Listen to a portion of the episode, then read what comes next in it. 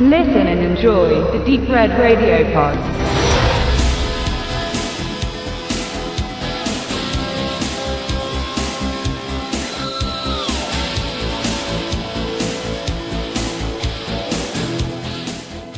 Was hat ein Film wie Go Trabigo bei Deep Red Radio zu suchen? Das werden sich sicher so einige gerade von euch fragen, denn unser Programm steht doch eigentlich für den Genrefilm und nicht für eine einfache deutsche Komödie. Nun gut, damit mögt ihr sicherlich recht haben, doch wie so oft haben wir euch ja schon gezeigt, dass wir auch mal einen Blick über den Tellerrand hinauswagen. Und Go Trabigo ist für eine Redaktion aus Dresden natürlich ein Heimspiel, war doch die Wendekomödie von Peter Timm im Jahre 1991 so ziemlich der Film, den dann jeder geschaut haben musste. Damals gerade einmal knapp neun Jahre Jahre alt, wurde der Film von mir zunächst im Kino und dann auf Video rauf und runter geschaut. Und nun, wo die olle Pappschachtel auf Blu-ray erscheint, muss der Spaß einfach mal auf unserem Blog. Die Geschichte des Films dürfte ein jeder kennen. Der ostdeutsche Arbeiter Udo Strutz will mit seiner Familie die offenen Grenzen nach der Wende nutzen, um nach Italien zu fahren, nach Neapel, um genau zu sein. Doch Udo will weder fliegen noch mit dem Bus dahin reisen, sondern in Schorsch, seinem geliebten Trabant. Zusammen mit Ehefrau Rita, von Udo liebevoll Mama genannt, und der pubertierenden Tochter Jacqueline geht's auf einen Roadtrip der besonderen Art,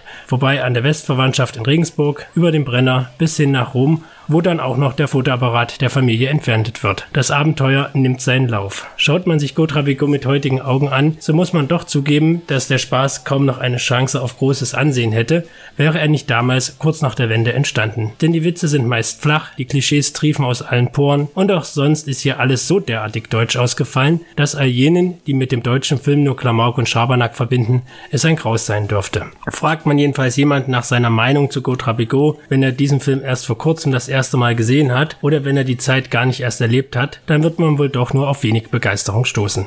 In seinem Kontext gesehen ist Gotrabico aber immer noch eine der besten deutschen Komödien überhaupt und als Wendekomödie kaum schlagbar. Sieht man vielleicht einmal vom etwas anspruchsvolleren Goodbye Lenin ab. Denn Peter Tim hat ein gutes Gespür dafür gehabt, seine Figuren zu karikieren, ohne sie der Lächerlichkeit preiszugeben und Witze einzuarbeiten, die auf beiden Seiten Deutschlands zum Lachen sind. Dass der Sachse bekanntlich gerne über sich selbst lacht, ist bekannt und somit lässt der Udo Strutz die wohl sympathischste sächsische Figur im deutschen Film aufleben, die genauso knuffig wie tapsig Leipzig ist und durch seinen Dialekt wohl vor allem im Heimatland gut ankommt. Aber auch anderswo kann man ihn verstehen, denn auf allzutiefstes Sächsisch, wie zum Beispiel beim Kurzfilm Spaß Simplice Würst, wird hier verzichtet. Aber auch neben der Humorschiene kann Gotrabigo überzeugen. Die Sehnsüchtig des ehemaligen DDR-Bürgers einmal aus seinem Umfeld auszureißen und auf große Fahrt zu gehen, fängt Peter Tim in Gänze ein und genau auf dem Level, wie man es damals auf der östlichen Seite gefühlt hat. Dabei verspottet er die Heimat jedoch nicht, sondern lässt sie immer noch als Heimat bestehen, nur dass man eben auch einmal etwas anderes sehen will, als immer nur Plattenbauten. Das Gefühl und die Freude der Protagonisten, was es bedeutet, endlich einmal unbeschwert reisen zu dürfen, überträgt sich jedenfalls perfekt auf seine Zuschauer. Aber was wäre Gaud ohne seine Darsteller? Den gebürtigen und seiner Heimat stark verbundenen Dresdner Wolfgang Stumpf hat dieser Film damals zu einem Karriereschub verholfen, was nach Ansicht seiner filmischen Leistung hier auch kein Wunder ist. Er fängt alle Facetten des ehemaligen DDR-Bürgers aus dem Sachsenlande perfekt ein, ohne ihn auch nur im Ansatz lächerlich dastehen zu zu lassen. Genauso wie Marie Gruber als Mutter und Claudia Schmutzler als Tochter, letztere zumindest zeitweise auch sehr erfolgreich im TV unterwegs gewesen. Dazu einige Gastauftritte wie Konstantin Wecker,